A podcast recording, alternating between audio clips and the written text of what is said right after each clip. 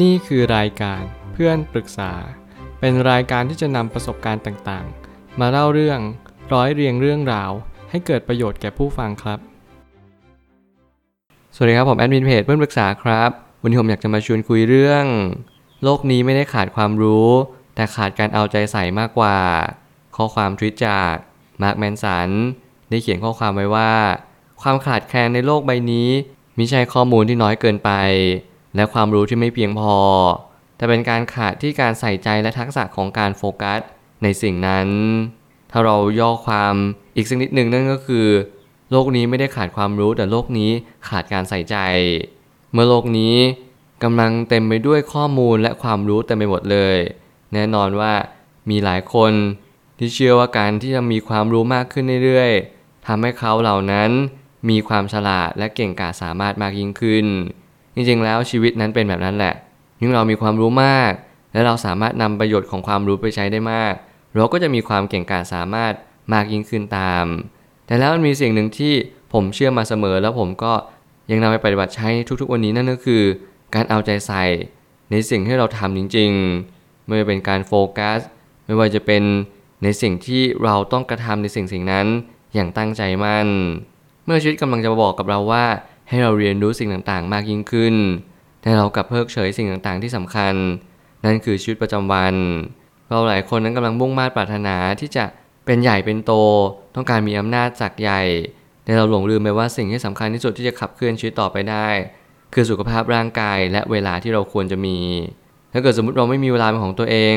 เราจะขาดคุณสมบัติสิ่งหนึ่งที่สำคัญที่สุด นั่นคือความแข็งแรงของร่างกายและจิตใจ เมื่อไหร่ก็ตามที่ความแข็งแรงของร่างกายและจิตใจ หลอมรวมเป็นหนึ่งเดียวกัน เข้ากันเป็นเนื้อเดียวกันเราจะค้นพบว่านี่คือสิ่งมหัศจรรย์ของโลก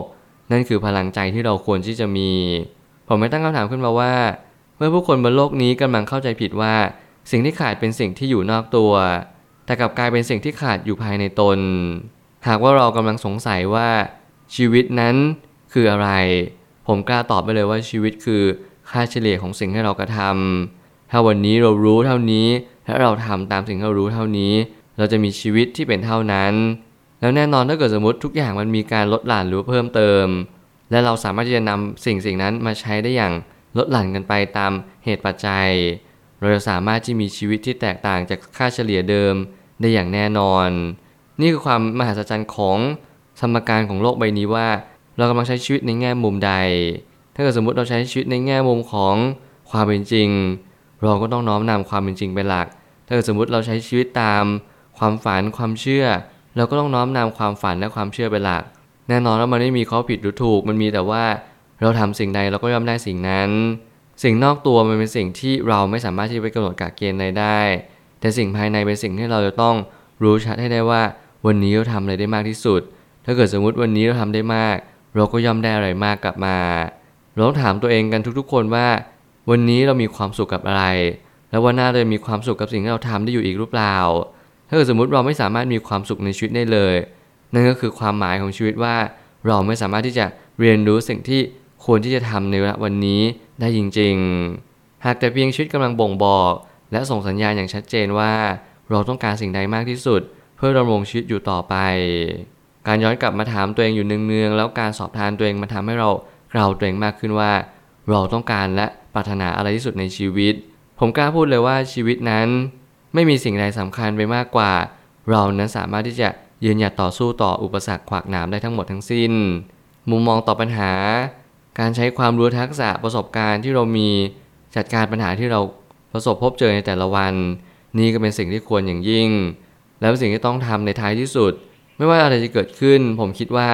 ความขาดแคลนของโลกใบนี้มันก็ไม่ใช่เงินอีกเหมือนกัน เรามีเงินแต่เราไม่มีความเข้าใจทางการเงิน หรือความรู้ทางการเงิน เราก็จะไม่สามารถจัดการเงินได้อยู่ดี ชีวิตนั้นเป็นความคิดที่ต้องปรุงแต่งขึ้นมา แล้วมันก็จะเป็นสิ่งที่ต้องเสกสรรและปั้นแต่งให้มัน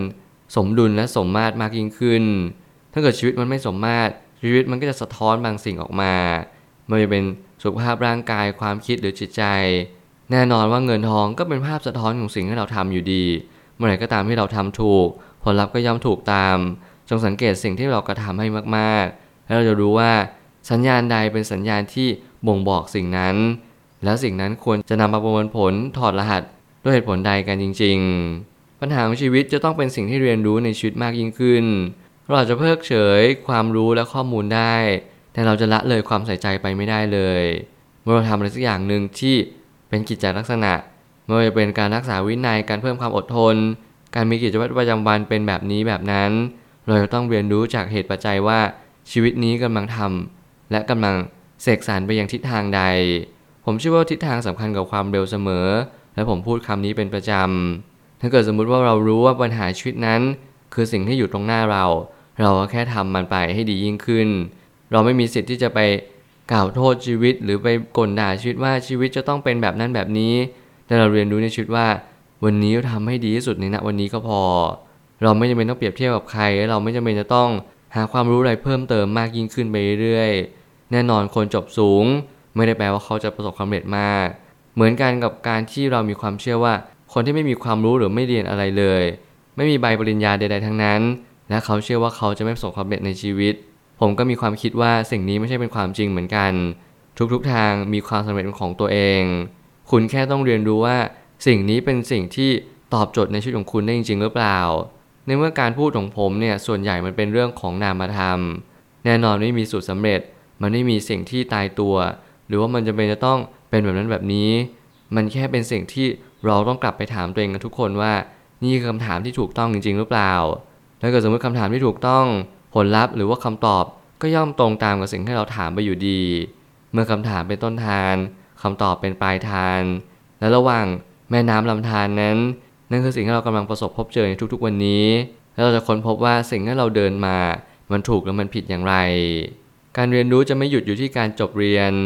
ทุกวันคือการเรียนรู้ยิ่งเราสามารถเปิดรับสิ่งใดได้มาก เราก็จะพัฒนาจากสิ่งนั้นได้มากตาม แน่นอนมีเพื่อนผมหลายคนแล้วก็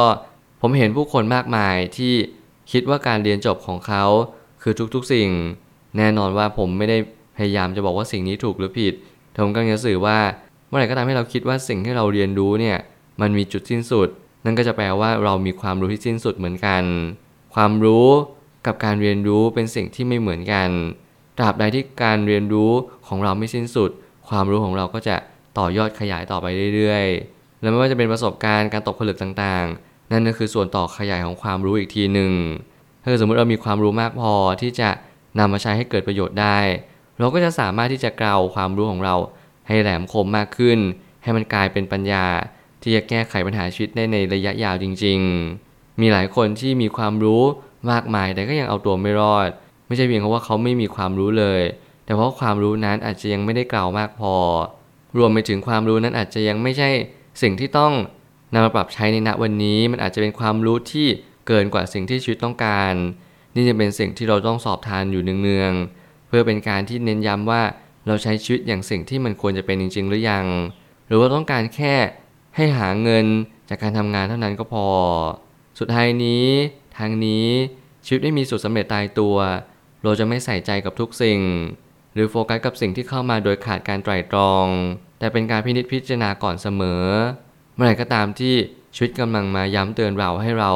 ใส่ใจกับบางสิ่งบางอย่างเพิ่มเติมมากขึ้น เราจะไม่ใช้สูตรสำเร็จกับชีวิต ว่าชีวิตต้องเป็นแบบนั้นแบบนี้ เราเห็นคนนั้นเราก็อยากเป็นแบบนั้น โดยที่เราขาดการคำนึงหรือว่าการตระหนักว่า ถ้าเกิดสมมติเราอยากเป็นใครสักคนหนึ่งจริงๆ เราต้องทำเหตุที่ตรงกับเขา หรือใกล้เคียงก็ได้ นี่จะเป็นความเป็นจริงอย่างยิ่ง ไม่มีใครสามารถที่จะทำสิ่งสิ่งหนึ่ง อย่างต่อเนื่องได้นานพอ เพราะผมเชื่อว่าคนเราการที่เราจะทำอย่างต่อเนื่อง เป็นทักษะที่หาได้ยากอย่างยิ่งในยุคสมัยนี้